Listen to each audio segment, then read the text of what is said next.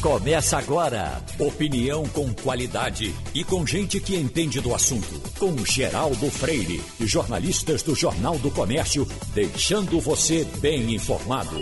Passando a Limpo. O Passando a Limpo está começando e tem Fernando Castilho, Ivanildo Sampaio e Wagner Gomes. Castilho, eu estava lendo um, um levantamento feito pela nossa Roberta Jugman, usando o lado econômico do BBB. Por menos que a gente queira falar, falar disso, e por menos que a gente deva falar disso, mas tem algumas coisas curiosas. Ela verificava que o prêmio de um milhão e meio foi pago com três comerciais. Depois ela mostrava a potência dos anunciantes de um horário noturno e quase silencioso para o resto da televisão. Mas essa informação de hoje aqui, que uma empresa de vinho e o vinho chamado Juliette, sem nada a ver com a moça que foi campeã lá na Paraíba, aumentou as vendas em 40% durante esse período. É uma coisa para é endoidar, é ou não é? É, veja bem. Bom dia, Geraldo. Bom dia. Bom dia, ouvintes. Bom dia, colegas de bancada. Olha, o BBB funciona mais ou menos naquele esquema de Hollywood. Ganha o Oscar quem tem potencial de negócio. Isso explica porque o Brasil nunca conseguiu ganhar um Oscar, porque na verdade os atores que estão nos filmes brasileiros não têm potencial de negócio internacional. Talvez se a Anitta é, fizesse um filme tivesse mais chance, porque ela já está no mercado global. Mas respondendo a sua pergunta, no caso desse vinho é, é uma coisa circunstancial. O cara viu o nome dela, tinha um, viu um vinho com esse nome, fez um pequeno patrocínio, acho que nem na TV Globo, acho que ele nem estava. Mas o que importa para a TV Globo naquele, naquele negócio é o seguinte: quem é que pode agregar valor, quem é que pode gerar comercial, quem é que pode gerar receita, não para a TV Globo, mas para os anunciantes. Uhum. Então, quando você diz assim, um bilhão e meio, é muito pouco, porque o faturamento desse programa é muito, melhor, muito maior. Mas o mais importante é que a vencedora ela tem potencial de mercado, por exemplo, muito maior do que o nosso Gil do Vigor. Está entendendo? Uhum. Ela, Juliette, tem muito mais potencial de agregar é, novos comerciais, produtos, marcas. É, por exemplo, ela já ganhou uma boneca no dia que saiu é, do, do programa, vencedora. Essa linha de produtos é muito grande. Então, na verdade, aquilo ali não acontece por acaso, é um negócio que para alguns não tem a menor importância, mas é também, só para finalizar, um grande laboratório de teste. As empresas testam alguns produtos e sempre dá certo. Agora, Wagner, eu ouvi ela cantando uma música e não é que a danada canta bem, rapaz. Ah, é? É, porque ela foi como. A profissão dela, cabeleireira, alguma coisa aí ligada a, a, essa área, né? Mas teria aparecido cantando em alguns momentos, e a essa altura já é uma briga de quem é que vai gravar com ela, porque ela canta bem. É? Então é. ela vai fazer uma participação especial no especial de Roberto Carlos no fim do ano. Quem é bem possível, né? Acho que não. Mas não. certamente ela vai gravar algum disco que vai ser sucesso. Uhum. Ou melhor, alguma faixa na internet. Agora grave logo, né, Castilho? Porque daqui a pouco. É, isso é rápido. O pessoal esquece. É, também. mas no caso dela, veja, aí é que vai você se ver a qualidade. Eu estava ouvindo um tempo desses, alguns do passado, e um cara dizia assim com uma segurança enorme: olha, eu não sou ídolo, eu fiquei famoso. Não é? No caso é dela, é no caso dela tem, tem alguma coisa a mais. O rapaz daqui, né, o, o, o daqui também foi muito bem avaliado. E por outra razão, para a gente falar também disso, uh, talvez o Ivanildo possa nos acompanhar também já nesse aspecto, é que se falava há muito tempo, se dizia, uh, a gente via alguns cantores nossos aqui, nordestinos especialmente, que não, não faziam sucesso lá pelo sul diziam, não, é porque nós somos discriminados. Mas essa reclamação nunca foi feita por Elba Ramalho, nunca foi feita por Alceu Valença, nunca foi feita por Geraldo Azevedo, nunca foi feita por Lenine. Lenine, inclusive, é mais sucesso lá do que aqui. Né? O próprio Luiz Gonzaga estourou de fora para dentro. Na é verdade, ah, é, mas no caso de Gonzaga era diferente, né? O centro da mídia naquela época era o, o, o eixo sul-sudeste, Rio de Janeiro e São Paulo. Então as gravadoras eram lá, as grandes emissoras de rádio do Brasil eram lá, as emissoras de tele, televisão do Brasil eram lá. Então é, é, eles tinham que ir para lá para fazer. Agora, no caso, por exemplo, Jackson do Pandeiro, o Rio de Janeiro foi mais. Aí, aí Ivanildo, acho que acompanhou bem mais de perto uh, o, o, Jacques Pandeiro cantou, não o, o, pandeirista e tal, o cantor, ele foi, o, o, Rio de Janeiro foi responsável pelo por grande parte do sucesso que Jackson fez, sendo nordestino e sendo naquele ah, tempo. Geraldo, quem salvou a dupla Caju e Castanha foi São Paulo. Sim. Eles foram para lá, sofreram Mas no esse começo. É o caminho normal. Oi. O caso de, de Jackson do Pandeiro é diferente. Jacques do Pandeiro foi para a Rádio Nacional, que era a emissora de maior audiência do país, fez sucesso, encontrou-se com um nordestino do Maranhão chamado Elcio Brenha, maestro Elcio Brenha, que tocava saxofone e tinha já algum, alguns contatos com a Rádio Nacional e levou Jacques, e ajudou Jacques nessa época. Então, é, Jacques estreou é, na Rádio Nacional já como sucesso. Uhum. É. O Luiz Gonzaga também, né? Teve programa na Rádio Nacional, né? Não, ele. Guanabara, não entendi. Sim, também. Sim. É. Agora, agora é, e, e, depois ele gravou em, em as gravadoras que, que, contrataram o Jacques tinham, né? É, presença do país inteiro, distribuiu o disco para o país inteiro. Uhum. Então ele não fez sucesso só no Rio, não fez em São Paulo, fez muitos shows em clubes. Então, Jackson foi um negócio diferente. Mas por quê? Porque tinha talento. Uhum, é, se essa moça tiver talento para cantar, vamos em frente. Bom, vamos sair agora da festa, vamos para a dor, porque hoje é dia mundial do combate ao lupus. Nós estamos com o reumatologista, professor Eliezer Ruchansky. Agora, professor, quer dizer, nós temos quatro tipos de lupus e o lúpus ainda se confunde com outras doenças reumatológicas. É a doença mais complicada na sua área, uh, doutor Ruchansky? Ô, Geraldo, bom dia, bom dia a todos. Realmente, hoje é um dia importante. O lúpus é uma doença é, multifatorial e uma doença que ela pode também se apresentar de várias formas. Por isso ela é tão atraente. Os franceses a chamavam maladie vedete, a doença mais é, extraordinária, etc. O lupus, na verdade, nós dividimos ele, é, grosso modo, no lupus eritematoso sistêmico e no lupus discoide, que é a forma cutânea.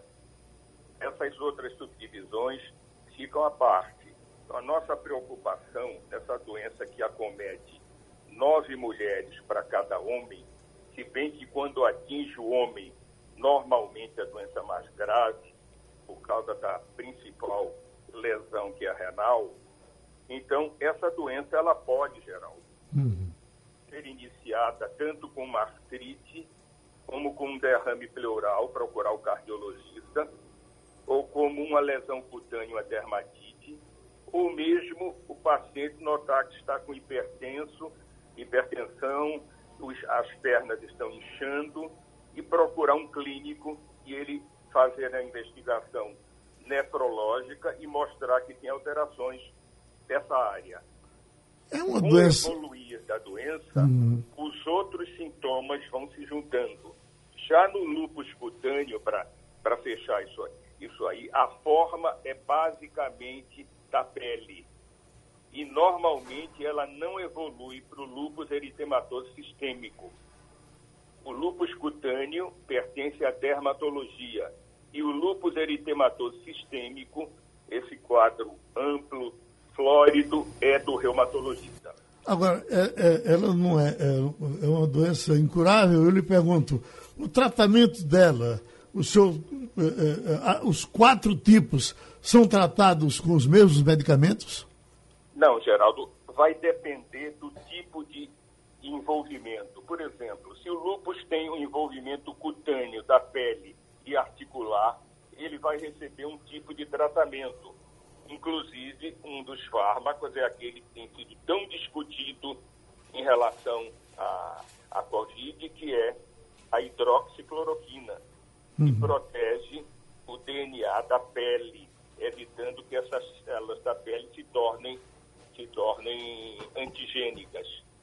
Se o quadro é articular, basicamente, você vai tratar com doses pequenas, 5 a 10 miligramas de glicocorticoides, entre eles o principal é a prednisona. Isso é lógico sob a atenção de um especialista. Se ele tem, no entanto, uma lesão renal importante, tem que haver a presença do nefrologista, porque se a mulher é jovem e a doença, o lúpus, acomete mulheres de 20 a 35 anos, embora possa ocorrer em crianças também, são as formas também muito graves, o paciente tem que, às vezes, partir para uma biópsia renal. Mas isso não é comum. O comum é você encontrar um paciente com aquela lesão cutânea, característica em asa de borboleta, ou então lesões pontiformes pela, pelos membros inferiores, que nós chamamos de vasculite. Basicamente isso. É uma doença que pode começar em qualquer dos aparelhos, seja circulatório, seja respiratório, seja cardíaco e seja articular. Não vamos esquecer que é uma doença reumatológica e que as articulações são também envolvidas. É, é, é uma doença relativamente rara, uh, doutor Ruchansky, ou não? Em que percentual, mais ou menos, o mundo possui essa doença? Geraldo, se calcula atualmente em torno de 10 a 20 pacientes para cada 100 mil habitantes. Uhum. De qualquer maneira, ela tem sido, o diagnóstico, os diagnósticos têm sido feitos com mais frequência, uma vez que nós, os pesquisadores, os professores, os especialistas têm falado muito sobre isso. Então é difícil você passar dois, três ambulatórios sem que um paciente portador de lupus, na fase inicial, que já, ele já tenha rodado em outros ambulatórios, até de ortopedia, por exemplo, já que não é o dia a dia do ortopedista, e até que chegue à reumatologia. Você sabe que existem poucos reumatologistas no sentido de, de, de atender esses pacientes. Então, o doente às vezes tem muita dificuldade. Ivanildo Sampaio? Bom dia, doutor Ruchansky. Bom dia, Ivanildo. É, existe um fator de hereditariedade nos lupus? Sem dúvida, sem dúvida. Muito boa sua pergunta. Os fatores hereditários são muito importantes nessas doenças. O lúpus é uma doença imunológica que se caracteriza por uma desordem do sistema imunológico. Ou seja, há uma incapacidade do sistema imunológico de matar, vamos chamar assim, de albergar aquele antígeno que pode ser, por exemplo, um vírus, vírus de Epstein-Barr, que é muito conhecido entre nós, a radiação ultravioleta, essa que nós atuamos nos nossos, nos nossos consultórios, nos escritórios, etc., sobre a nossa cabeça, mas isso, como você disse, em pacientes que têm um terreno geneticamente predisposto. Não é todo mundo que vai desenvolver, que trabalha com essa, esse tipo de, de, de, de ambiente, que vai desenvolver a doença. E é comum também, Ivanildo, um paciente que tem lúpus, por exemplo, apresentar na sua família um outro que tem artrite reumatoide. Sim. Então, essa, essa pergunta é bem interessante. Uhum. É, é, não é contagiosa? Não, de forma alguma. É uma, é uma preocupação nossa, Geraldo, que algumas lesões cutâneas, como a hanseníase, por exemplo, então o paciente fica preocupadíssimo que ele possa se contaminar. Não é uma doença contagiosa, é uma doença imunológica. Não há nenhum tipo de contágio com relação a essa patologia. Castilho? Bom dia, doutor Ruchansky. É, Bom dia. Me chamou a atenção uma informação que o senhor dá aí, é que sendo essa doença é, uma patologia que tem a ver com o rins, essa, essa onda de, de receituário dela, é, na, na, no caso da Covid, eu fico pensando o seguinte, uma pessoa que, que já tenha essa predisposição ou algum tipo de, de, de lesão, é, alguma predisposição mesmo, tomando o uso da hidroxicloroquina. E aí a gente fica muito preocupado porque eu não vi assim o receituário. Então, por exemplo, eu sei que os senhores têm muito cuidado quando receitam a, a, a cloroquina por lúpus eritematoso. Mas eu não vi essa preocupação na hora de receitar para cloroquina. Então, o que está surgindo na literatura agora e no noticiário?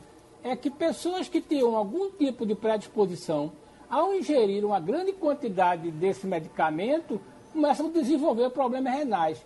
Isso é uma verdade? Isso é uma, uma, uma, uma teoria? O que é, que é isso de fato? Não, do, do, veja bem, do ponto de vista científico, nós estamos falando da cloroquina e da hidroxicloroquina que é usada atualmente. Nós temos uma experiência muito grande com essa doença, com essa substância, uma vez que nós usamos ela há 40 anos, para você ter uma ideia. É verdade. Então, eu calculo que nós temos mais ou menos 30 mil pacientes em todos esses anos, nos diversos ambulatórios do Ministério da Saúde, da, da do SUS, da faculdade, e porque quando nós começamos só existia para tratamento da artrite reumatoide, por exemplo, a, hidro... a cloroquina, que era o difosfato de cloroquina, que é bem mais tóxico, principalmente para o aparelho ocular.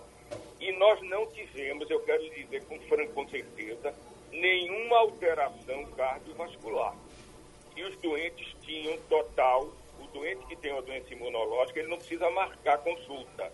Ele pode procurar o reumatologista, no nosso caso, e de outros colegas, sem marcação o grande problema não é renal, o grande problema é ocular, porque a deposição desses pigmentos podem levar à cegueira se usados sem nenhum controle. Uh, doutor... Mas lesão renal por ela, não. Para fechar a nossa conversa, doutor Ruchansky, uh, o senhor foi a primeira pessoa que trouxe para aqui o, o assunto dos probióticos. E com relativas esperanças de que os probióticos fossem bem aproveitados nas doenças autoimunes. A gente está falando dessas que o senhor está falando e de outras que o próprio organismo gera. Eu lhe pergunto, as suas esperanças estão aumentando ou estão diminuindo?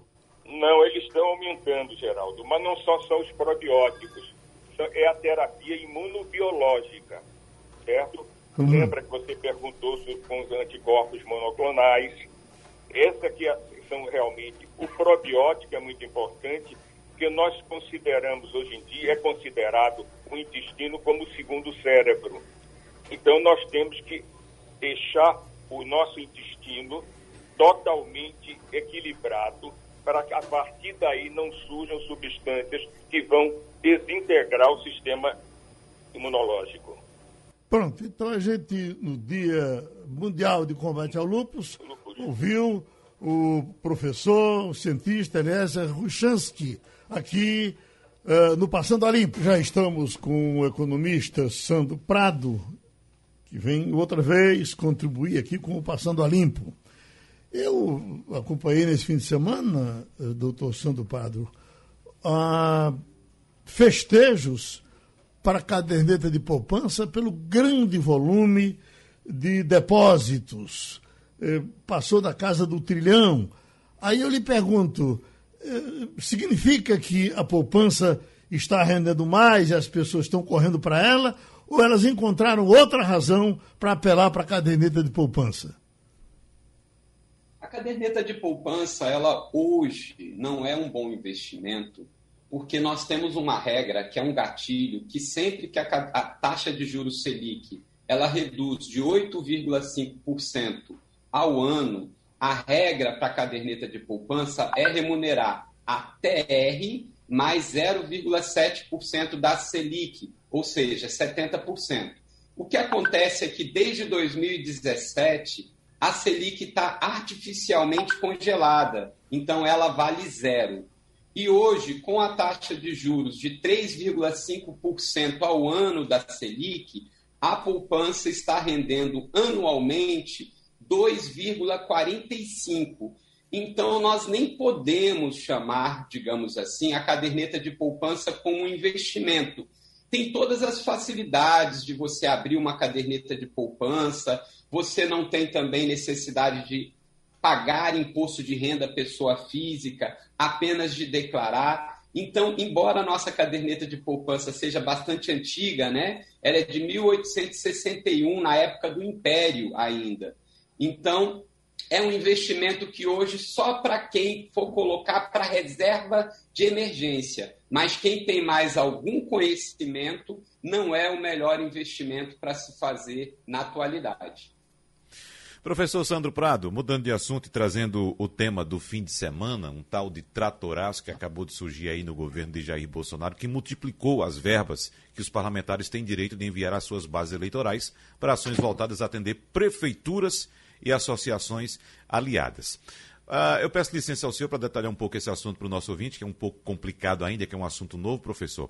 Então, vou trazer mais informações aqui, apontando que o Ministério do Desenvolvimento Regional e a empresa estatal vinculada a ele, a Codevas, que é a Companhia de Desenvolvimento dos Vales do São Francisco e do Parnaíba, tem sido um atalho preferencial de deputados e senadores para direcionar obras como pavimentação asfáltica, instalação de postos artesianos e comprar máquinas pesadas, como tratores, retroescavadeiras e caminhões-pipa, para municípios estratégicos e suas é, é, prováveis reeleições. Então, a cada ano, um parlamentar tem direito a indicar, no máximo, 8 milhões de reais. Esse valor corresponde à metade da cota total de emendas impositivas individuais que deputados e senadores têm direito a enviar. A outra metade deve ir obrigatoriamente para a saúde. E essa regra vale para todos os 513 deputados e 81 senadores. Mas, como foi publicado neste fim de semana, em janeiro deste ano, Parlamentares que apoiaram os candidatos do governo nas eleições para as presidências da Câmara e do Senado conseguiram expandir o poder de direcionar gastos do orçamento. E o líder de indicações foi Davi Alcolumbre, que apontou o destino de 277 milhões de reais. Então, ao todo, o que se diz é que o governo criou um orçamento paralelo de 3 bilhões de reais para atender somente aos parlamentares que apoiaram os candidatos do governo na eleição do Senado e da Câmara no começo desse ano, professor Sandro Prado. Nós vamos daqui a pouco tratar das implicações políticas desse assunto, mas eu gostaria de saber do ponto de vista fiscal, econômico, o que é que isso representa dentro das contas do governo? Criar um orçamento paralelo, professor Sandro Prado. Isso. É, o que aconteceu justamente foi aí, através né, do jornalismo investigativo do jornal Estado de São Paulo, é, que delatou, a partir do, de ver 101 ofícios né, que foram encaminhados por senadores e deputados, ali ficou bem claro que nós tínhamos agora um orçamento paralelo, né, que é esse tal do orçamento secreto, que as pessoas vão ouvir falar muito nessa semana. O que, que acontece é que esse orçamento secreto ele destinou aí 3 bilhões para a área ruralista. A gente sabe que a base política hoje do governo federal ele está muito concentrado numa bancada chamada Bancada Ruralista da Bala, que tem aí cerca de 257 membros.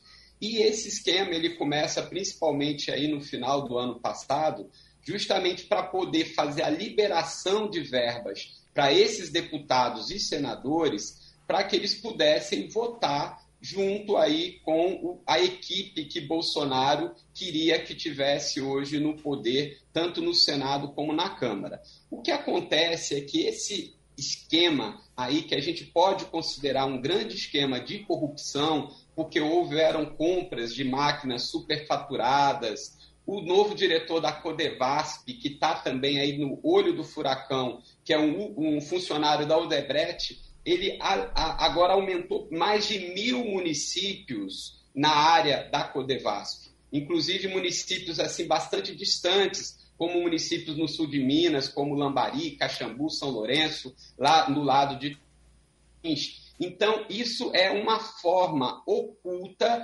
aonde, ao invés dos ministros deliberarem para onde que vai a verba foram aí é, deputados e senadores que fizeram essa liberação de acordo com a sua base política, principalmente no meio rural. E tem casos aí já de superfaturamento na compra, principalmente de máquinas agrícolas. Isso é muito desconfortável, porque também é extremamente prejudicial para o TCU, para o Tribunal de Contas da União, porque esse esquema ele atrapalha, porque nós temos a lei orçamentária anual, a LOA, e quem deve definir para onde vai esse orçamento são os ministros da pasta e não deputados e senadores. Então, isso tem uma implicação muito forte na economia, porque com o esquema deflagrado aí de uma possível grande corrupção no governo Bolsonaro,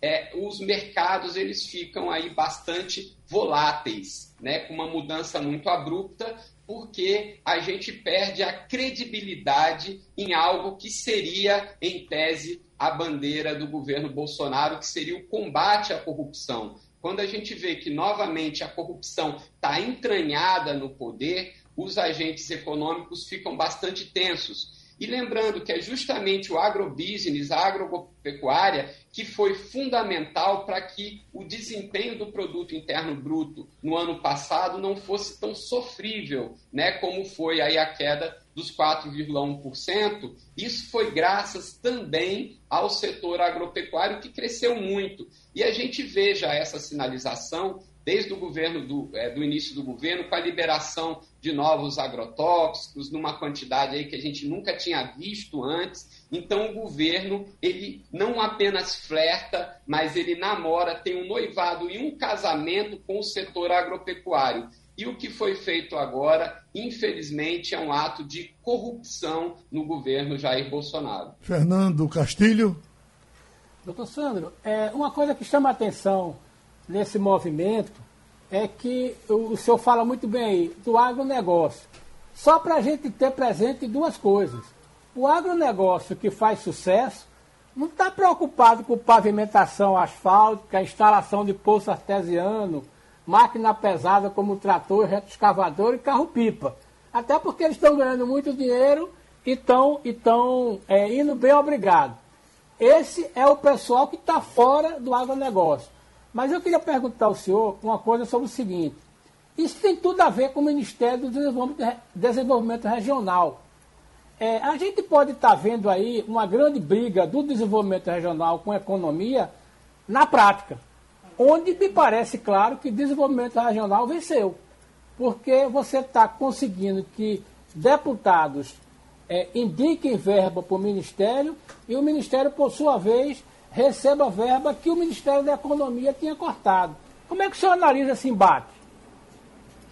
Perfeito. É, é só para a gente também ter uma ideia aí, o governo ele está pleiteando a abertura de créditos suplementares, justamente para recompor 2,5 bilhões que foram cortados durante aí a tramitação do projeto de lei que definiu o orçamento desse ano. Então a gente percebe muito forte o embate entre o Ministério da Economia, que é um ministério muito focado em corte de custos, corte de despesas e corte de gastos, e o Ministério do Desenvolvimento Regional, que quer abrir as torneiras, principalmente de verba para parlamentares, visando não só, né, que foi para as eleições agora do presidente da Câmara e do Senado, mas sobretudo para as eleições do ano que vem. É importante a gente frisar que ano que vem nós temos eleições novamente para deputados, um terço dos senadores vão ser aí mudados, as bases eleitorais aí,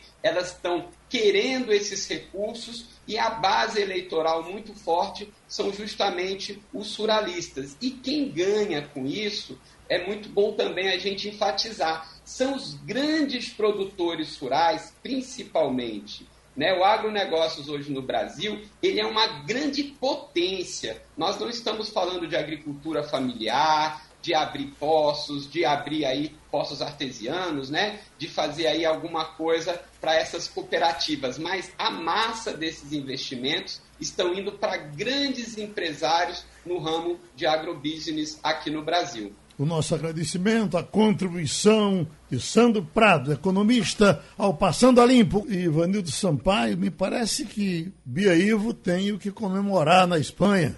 Vamos conversar com ela? Vamos sim, nossa querida Bia. Como e é, bom dia para os é ouvintes da Rádio Jornal. Na sua cidade, o controle sobre a pandemia.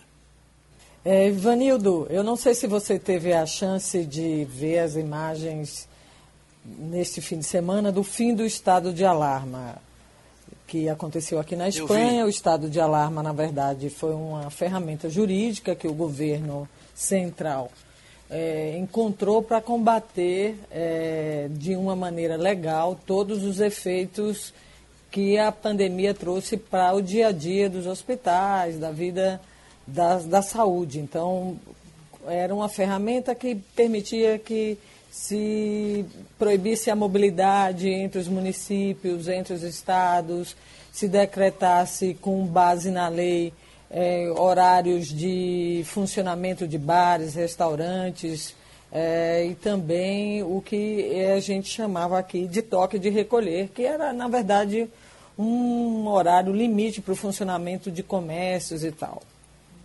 Então, depois de 14 meses, é, agora o 9 de abril, né? É o 9 de maio, perdão, que foi ontem, chegou o fim desse estado de alarma e o país virou uma festa, né?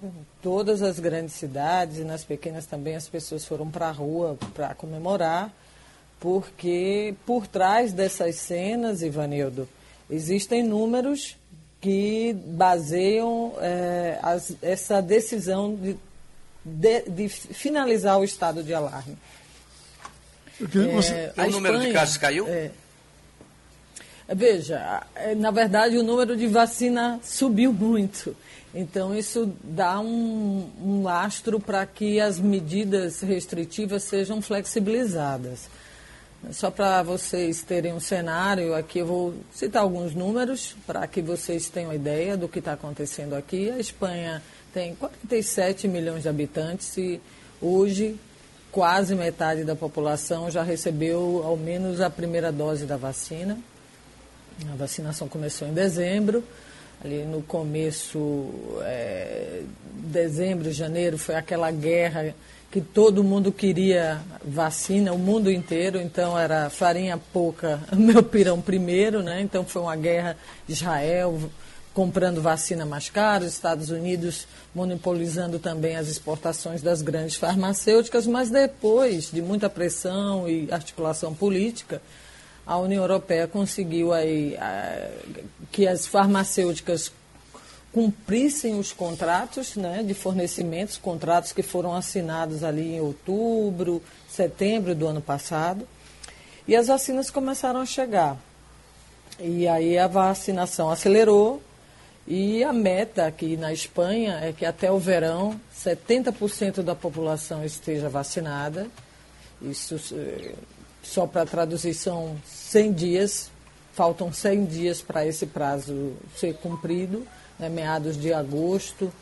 A, o objetivo é que 70% da população esteja vacinada e com isso se alcance o que os científicos chamam de imunidade de grupo e com isso a pressão nos hospitais diminui muito é, e você consegue ir para um processo que é o da pós-pandemia, né, que é a, o processo de recuperação do país.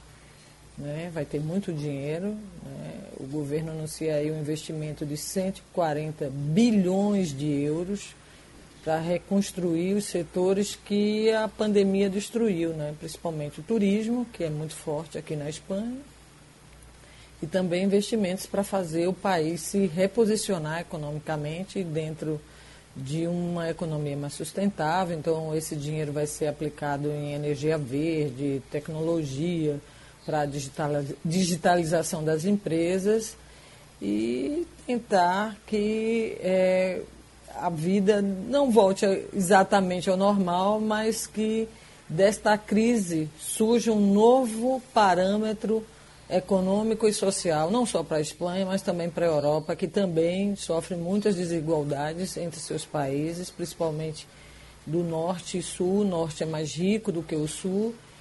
e eles vão tentar que esses fundos de investimento para o pós-pandemia consigam trazer um equilíbrio mais justo para o continente. O, Bia, uh, também estão anunciando para hoje, uh, uh, Boris Johnson já vai dar uma, uma entrevista falando de grande flexibilização na Inglaterra. Agora, tem aparecido um pouco a Itália nos noticiários. Como é que estão todos os seus vizinhos por aí? Veja, Portugal também está tá num padrão muito bom de vacinação. A Itália e a França, que tem um sistema de saúde público que não são tão fortes quanto o, o da Espanha e de Portugal, eles sofrem mais. As vacinas chegam, mas eles têm uma dificuldade, Geraldo, na distribuição, porque é, a gente sabe que os municípios têm um, um papel muito importante na vacinação porque é ali, né, perto de onde você mora, onde há distribuição, então a falta dessa rede pública muito forte de distribuição das vacinas atrapalham o ritmo, mas eles continuam investindo para melhorar é, essa vacinação, concentrando em grandes espaços públicos, fazendo o que eles chamam de vacunódromos, né? Que é vacuna, é vacina, então, é em grandes estádios, centros de convenções, para que isso acelere a vacinação nos nossos vizinhos. Mas, de uma maneira geral, o Reino Unido é que se destacou, porque ele conseguiu, é, por conta de toda a AstraZeneca estar tá lá, junto com a Oxford, né? Então, eles fizeram uma estratégia diferente dos outros países da Europa. Eles aceleraram a primeira dose para quase todo mundo e como a AstraZeneca tinha e tem né, um, um, um prazo de três meses para a segunda dose, eles conseguiram, Reino Unido, uma velocidade maior que os outros países. E isso é importante não só pelas questões de saúde pública, mas também pelas questões econômicas, porque agora que vão sendo superadas as dificuldades de saúde pública, as dificuldades sanitárias, virá a guerra econômica, com certeza, para ver que país coloca o nariz para fora do, do, da linha d'água mais rápido para se recuperar mais rápido economicamente. Fernando Castilho. Bom dia aí, bom dia Bia. Desculpa. Bom dia, mestre. É, tudo bom? Saudade de você. Olha, é, você, você toca numa frase bem interessante. Quem vai colocar primeiro o nariz na linha d'água? Veja bem, a Espanha recebe muito turista, é, primeiro da Europa, mas também dos Estados Unidos e da China. É, a minha pergunta é o seguinte: é, quem é que vai chegar na Espanha? Ou melhor, a Espanha espera receber quem? Ou de onde? Como é que vai ser esse movimento? Qual é a expectativa de quem é que chega primeiro para visitar a Espanha? Com certeza, Castilho, os, os ingleses e os alemães. É, nessas últimas semanas, onde já estavam se negociando o fim do estado de alarma, é, o número de reservas nos hotéis espanhóis para este verão já explodiram. E, é, o, é, na sua maioria, alemães ingleses, porque eles vêm, vêm em busca do sol, o sol, o calor do verão europeu, da estrutura espanhola de hotéis, de restaurantes, de grandes museus, de grandes atrações turísticas. Então, tenha certeza que o idioma que a gente vai escutar nas praias, nos restaurantes e nos espaços públicos agora em agosto, quando o verão começar, vai ser o, alemão e o inglês. Hum. Wagner Gomes? Bia, nós recebemos aqui no Brasil uh, imagens de emissoras de TV mostrando as praças lotadas na madrugada de sábado para domingo para comemorar esse é, fim do estado de alarme implantado em outubro do ano passado, como você já relatou para a gente. Só para o nosso ouvinte ter ideia, Bia, nesse período de restrições, a taxa de novos casos diários caiu de 35 por 100 mil habitantes para cerca de 13 por 100 mil habitantes aí na Espanha. Então, com o fim do estado de alarme, o poder de impor restrições para evitar o contágio saiu das mãos do governo central e passou para os governos regionais, desde que com autorização da Justiça. E a gente viu muita animação, né? A partir da zero hora do sábado, do domingo, melhor dizendo, na madrugada do sábado para o domingo, as pessoas foram às ruas fazendo verdadeiras festas, né? E como se fosse decretado o fim da pandemia, coisa que a gente sabe que não vai existir, não haverá decreto de fim da pandemia. Nós teremos eh, epidemias localizadas e muito controle ainda durante muito tempo. Mas a gente viu a alegria das pessoas, a felicidade, verdadeiros carnavais aí por toda a Europa, por muito, muitos lugares da Europa, melhor dizendo, e principalmente aí na Espanha. Uh, as pessoas alegres, Bia, mas eu quero saber de você, o que é que dizem os infectologistas, os especialistas aí na Espanha, com essa comemoração que foi feita, esse carnaval que foi feito na madrugada do domingo?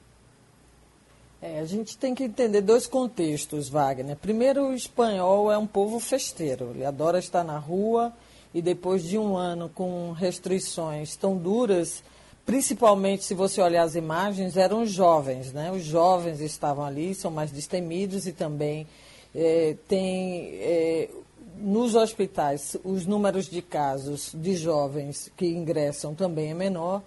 Então, isso dá para eles uma confiança para ir para a rua e estar ali exposto.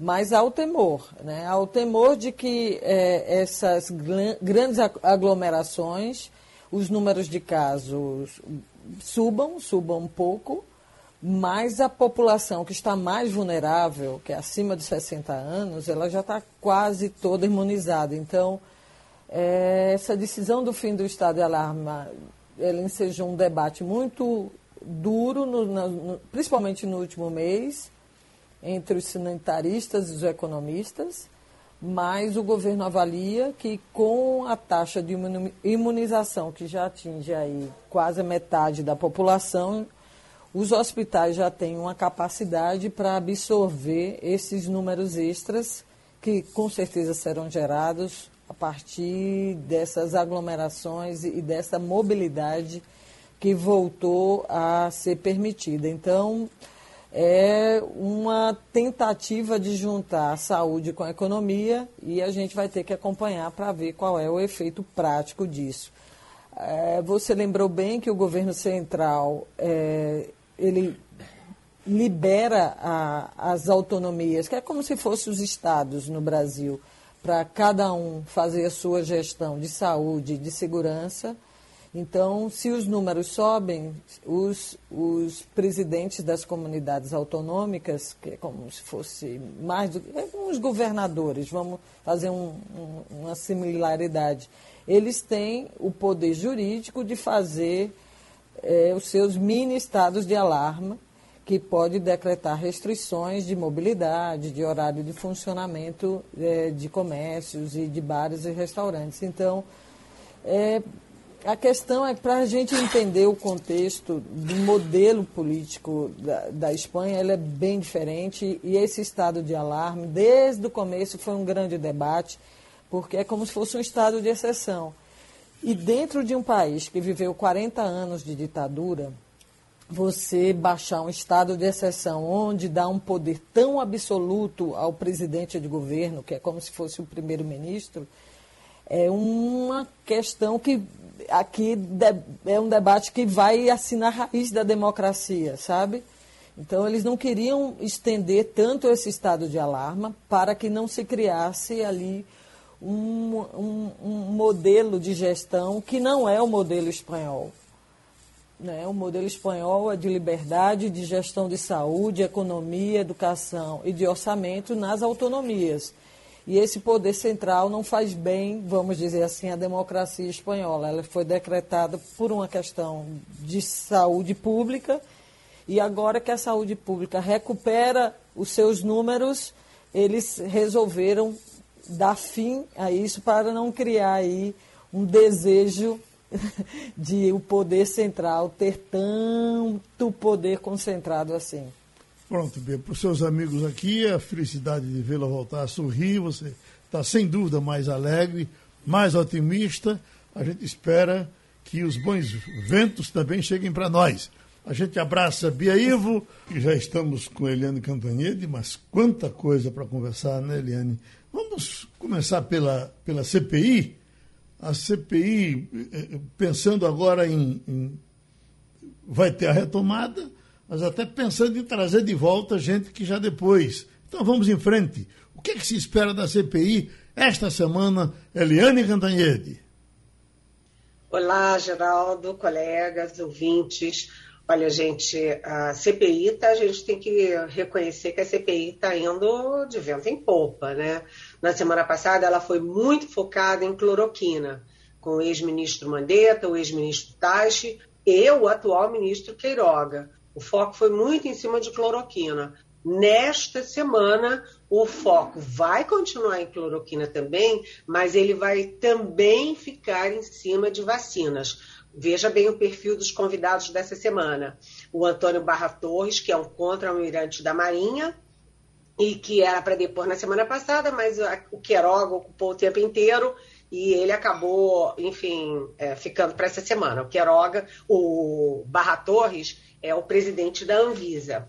É, depois a gente vai ter o representante da Pfizer, a gente vai ter representante do Butantan, da, da Fiocruz, ou seja, vai ficar muito em cima disso. Mas a cloroquina vai ficar, vai continuar assim muito nos ares da CPI, inclusive porque, por exemplo, Ernesto Araújo, ex-chanceler, né, tem documentos mostrando que ele agia para pedir uh, cloroquina para os Estados Unidos, pedir cloroquina para a Índia, mesmo depois de todas as organizações, agências e a própria OMS é, dizerem que não adiantava nada, que a cloroquina não é indicada para Covid. Então, essa semana a gente vai ficar muito em vacina, muito em cloroquina e o governo acuado, né? O, o, o Eliane, eu estou vendo essa informação aqui, olha, divulgamos na primeira página.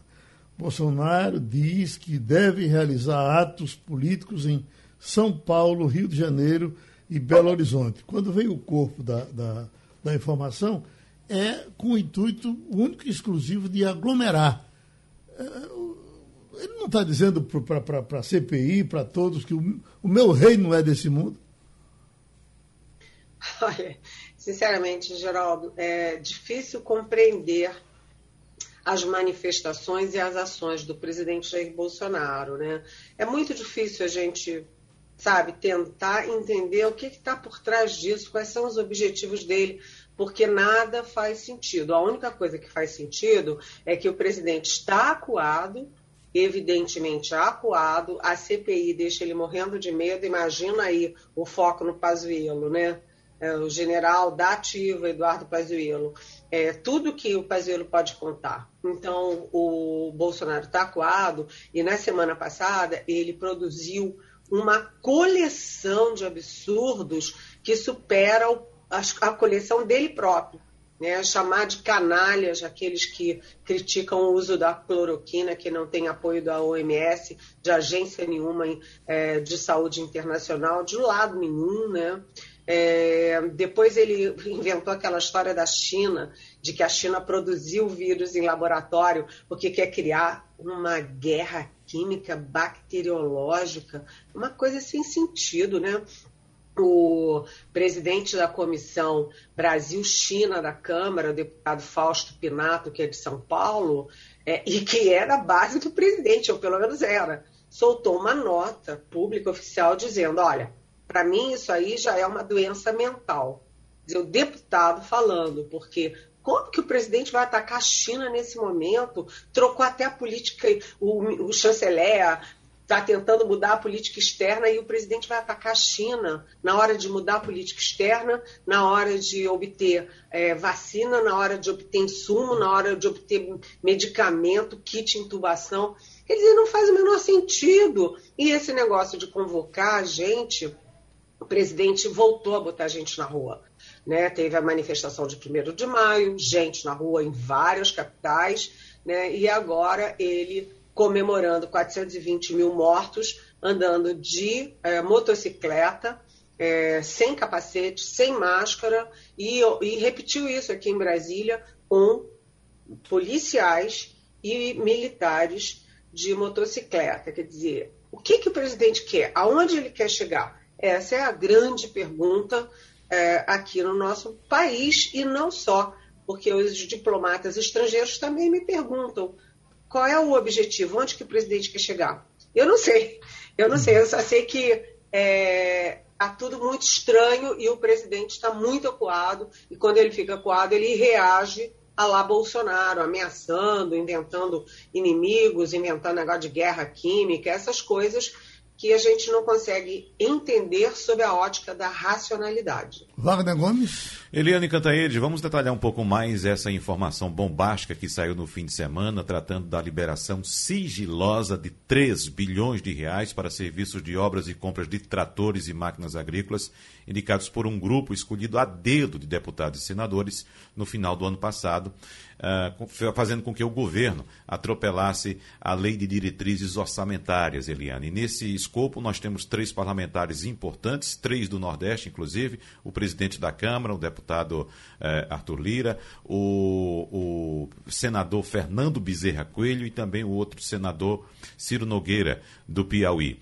Então, uh, um assunto que chamou muita atenção no fim de semana, mas que é um pouco complexo, né, Eliane? A gente precisa traduzir um pouco mais para o nosso ouvinte, que eu lembro, inclusive, que quando foi divulgada a informação do mensalão lá no governo Lula, na Folha de São Paulo, pela jornalista Renata Lopretti, no início todo mundo ficou meio anestesiado, assim, até que a ficha foi caindo, foi caindo, e aquele, aquela informação se transformou na maior crise do governo Lula. Mas nós temos aqui outros, outros comparativos também em relação a isso que está sendo chamado de né? Nós tivemos o escândalo do anão, dos anões do orçamento, já falei sobre o mensalão e esse está sendo chamado de tratoraço.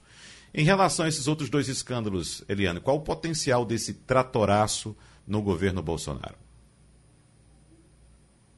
Olha, Wagner, primeiro vamos explicar. É, essa história é muito complicada e foi, aliás, um jornalista, um ótimo jornalista, meu colega do Estadão aqui da sucursal de Brasília, que é pernambucano é, foi levantado pelo Breno Pires, um jornalista pernambucano muito bem formado, e o Breno ficou três meses fazendo um trabalho de formiguinha daqueles, porque ele foi cruzando as emendas com o cada parlamentar, né? Porque ele recebeu uma, emenda, uma planilha sigilosa com dados do Ministério do Desenvolvimento Regional e com dados também é, do Ministério da Economia. E ele pegou aquilo tudo, foi estudar e eram dados sigilosos, você não tinha. Sabe aquelas perguntas de jornalistas? Quem, como, onde e por quê? Né? A, a planilha resolvia coisas que o governo não informa oficialmente. Quem pediu o quê? Para onde? Então, o Breno, nesse trabalho dele de cruzamento, de dedicação é, ele descobriu que, por exemplo, o Davi Alcolumbre, ex-presidente do Senado, que é um dos pivôs desse tratoraço, né, aliado do Palácio do Planalto, que fez o sucessor dele, o Rodrigo Pacheco, na presidência do Senado. O Davi Alcolumbre é um senador do Amapá. E ele pediu verbas, verbas para o Paraná que, que um, um senador do Amapá vai pedir é, verba no, no, no, Paraná? Né? Isso não é para a base eleitoral dele. Né? As emendas parlamentares que são legítimas, elas são para a base parlamentar do, daquele deputado ou aquele senador. Por que pedir? E como ele, vários pediram para outros estados. E o Breno focou em tratores e equipamentos agrícolas e descobriu de 115 é, pedidos de tratores num valor absurdo, só 12, 12 estavam dentro dos valores considerados oficialmente pelo próprio Ministério do Desenvolvimento Regional para aquele produto. 12. Ou seja, cento e tantos ficaram acima, 103 ficaram acima do preço estabelecido pelo próprio governo. E além disso, o seguinte, hoje tem uma, uma repercussão disso, porque você sabe que essa reportagem ficou top de, de visualização e de, de, de, de distribuição no Twitter. Né? E hoje tem uma repercussão que é a Codevasp. A Codevasp é, uma, é a Companhia de Desenvolvimento do Vale do São Francisco e do Vale do Parnaíba. E aí tem umas coisas muito esquisitas, porque, por exemplo, a é, secretária agora de articulação política do governo, deputada Flávia Arruda, é uma deputada do DF. E ela tem, está na planilha liberando verbas para tratores da Codevasp. A Codevasp liberando verbas para ela. Aí o Breno perguntou e ela respondeu: Eu? Verba da Codevasp? Puxa, eu nem me lembrava. Como é que um parlamentar pede verbas para uma coisa que potencialmente é importante para a base dela, para o estado dela, para a região dela, e não sabe nem que pediu, não lembra que pediu. Então, eu acho que isso aí, é, Wagner, agora respondendo a sua segunda pergunta, tem um potencial sim. A gente viu que anões do orçamento, que todo mundo tinha jeitinhos para desviar o orçamento. A gente teve o escândalo do sangue, que era desvio do sangue, desvio das ambulâncias, desvio das ambulâncias e assim vai. E agora a gente tem aí o tratoraço, desvios para comprar tratores, sabe? E no meio de uma pandemia, todo mundo gastando dinheiro com trator.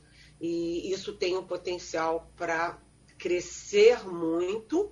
Você já tem pandemia contra o Bolsonaro, já tem CPI contra o Bolsonaro, já tem política externa, já tem o meio ambiente que teve pior resultado de não sei quantos anos agora veio semana passada, tem educação, tem a cultura toda contra, e agora o tratoraço, porque o Bolsonaro foi eleito defendendo corrupção, é, combate à corrupção, liber, li, é, é, uma política liberal na economia e a nova política.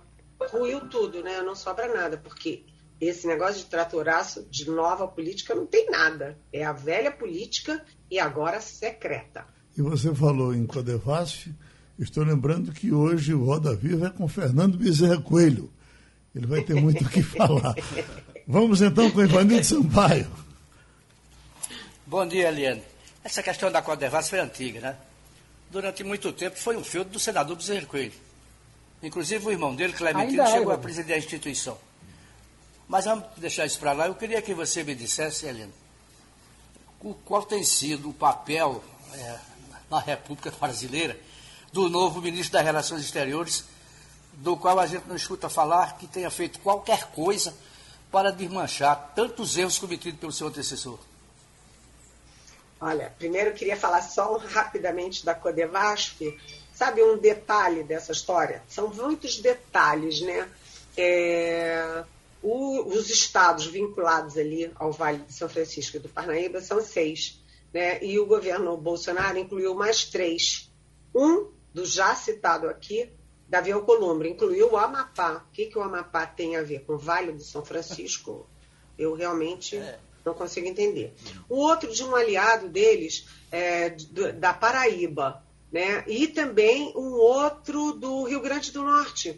Incluir o Rio Grande do Norte no Vale da Paraíba, por quê? Porque o ministro Rogério Marinho do desenvolvimento regional que está por trás desse gabinete secreto aí, do orçamento secreto, ele é uh, do Rio Grande do Norte. Mas, enfim, vamos lá, política externa. Uh, a gente teve aí uh, o Ernesto Araújo, que fazia, ele era o pazuelo da política externa. Presidente manda, eu obedeço. Presidente manda xingar a China, xinga a China. Xinga a Argentina, xinga a Argentina xinga o. não reconhece o Biden, não reconhece o Biden. Então, o Ernesto Araújo, ele, ele foi executor da política mais desastrosa na área, na área externa que, da qual a gente tem conhecimento, né? É um desastre a política externa do Bolsonaro. E agora ele botou, o Bolsonaro botou um embaixador low profile, que é o Carlos França, que é um embaixador que, como Ernesto Araújo, nunca ocupou uma embaixada. Eu nunca vi um chanceler que nunca ocupou uma embaixada. Pelo menos não foi secretário-geral do Itamaraty, teve algum cargo importante. Ele nunca teve cargo importante, o Carlos França. Ele era do cerimonial. O cerimonial cuida do copo, da, da, do sorriso, se a toalha está bonitinha, flor. Cerimonial é uma coisa da burocracia da diplomacia não é da inteligência da, da diplomacia e da política externa. Mas, enfim, e agora eles estão tentando recuperar terreno. Por exemplo, agora o Biden é, defendeu a quebra de patentes para vacinas, né, lá na Organização Mundial do Comércio, OMC. O Biden defendeu e o Brasil, que tinha ficado contra a ideia da quebra de patente, contra a África do Sul, contra a Índia, que são dos BRICS, agora o Brasil faz uma correção de rumos para se adaptar ao Biden, se adaptar a esse discurso de quebra de patentes. Então, isso já é um primeiro, primeiro passo para acalmar a área externa tão sensível, e isso pode prejudicar, né? Esse tumulto todo na área externa prejudica investimentos, é, prejudica os fundos, a atenção dos fundos para o Brasil, prejudica agronegócio, prejudica negócios, é um horror. E agora eles estão tentando usar a quebra de patentes para ajustar, fazer uma inflexão na política externa. Mas o Ernesto Araújo está chiando. Ele está muito forte no Twitter, onde ele sempre foi. Ele está é, ele está ali criticando a política externa, criticando o Bolsonaro e atiçando a militância ideológica dele. Então, o Itamaraty está longe, longe de acalmar. Fernando Castilho. Bom dia, Eliane. Só uma informação para os nossos ouvintes. Breno é ex-colega nosso aqui do JC. Trabalhou quatro anos com a gente e depois saiu para trabalhar em outros lugares. É, como dizia, foi cria de Vanildo Sampaio. Bom, mas eu queria perguntar a você sobre essa questão da Codevasp. Infelizmente, a Codevasp entra no noticiário pela porta dos fundos, é, que mostra aí esses personagens que são tão comuns na política brasileira. É, você acha que o tratoraço tem potencial de realmente se transformar numa, numa coisa maior, de que é, é, leve a, a, ações do governo, explicar melhor isso aí? É, qual, qual é o potencial político que você acha que uma revelação como essa, no meio de uma crise dessa daí, pode provocar para o governo?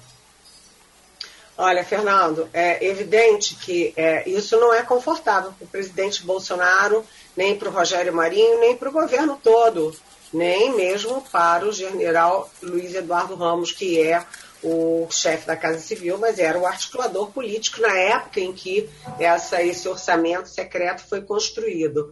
Então, é mais uma frente de desgaste para o presidente Bolsonaro. Ele já tinha posto é, vários ministérios, vários ministros, todos ali, para é, explicar o inexplicável no combate à pandemia. Né? Não tem como explicar. Como é que o Bolsonaro faz campanha sistemática contra a máscara? Máscara, gente, máscara é um paninho para botar no rosto, para evitar a contaminação, para evitar que o vírus saia de mim para você e de você para mim. Uma coisa tão elementar que exatamente o mundo inteiro usa, bilhões de pessoas usam. O presidente Bolsonaro combate, faz campanha até contra a máscara. Então ele, é, o governo, o palácio está botando os ministros para terem respostas que eles não vão ter, não vão ter. E agora a mesma coisa, nem dentro desse desse ambiente que já é muito negativo, você tem aí o governo tendo que se explicar como um orçamento secreto. Por que um orçamento secreto? Como que essas pessoas foi, foram escolhidas? Como o governo não tem é, dinheiro para fazer o censo, que é, é, parte da democracia, né? qualquer país civilizado do mundo faz um censo de 10 em 10 anos no mínimo para o país se conhecer e poder traçar é, é, políticas públicas, não tem dinheiro para o censo. E tem 3 bilhões para gastar de forma insinuosa, de forma política, tudo mal explicado. Essa história é um rastilho de pólvora. Né? Começa assim, e o Breno, hoje eu estava conversando com o Breno, o Breno Pires, ele estava me dizendo que ele focou em tratores e equipamentos agrícolas. Mas isso é uma parte da história. Uma parte, tem muitas outras frentes de apuração. E, evidentemente, os outros jornais, as outras mídias vão entrar nessa história Portanto, Fernando, portanto, colegas, eu acho que isso vai longe sim. Eliane Cantanhede, vá pela sombra, vai ser uma semana de muito trabalho. Um abraço grande e a gente se encontra a qualquer momento, tá ok? Beijo, obrigada, boa semana para todos. E terminou o Passando a Limpo. Você ouviu opinião com qualidade e com gente que entende do assunto. Passando a Limpo.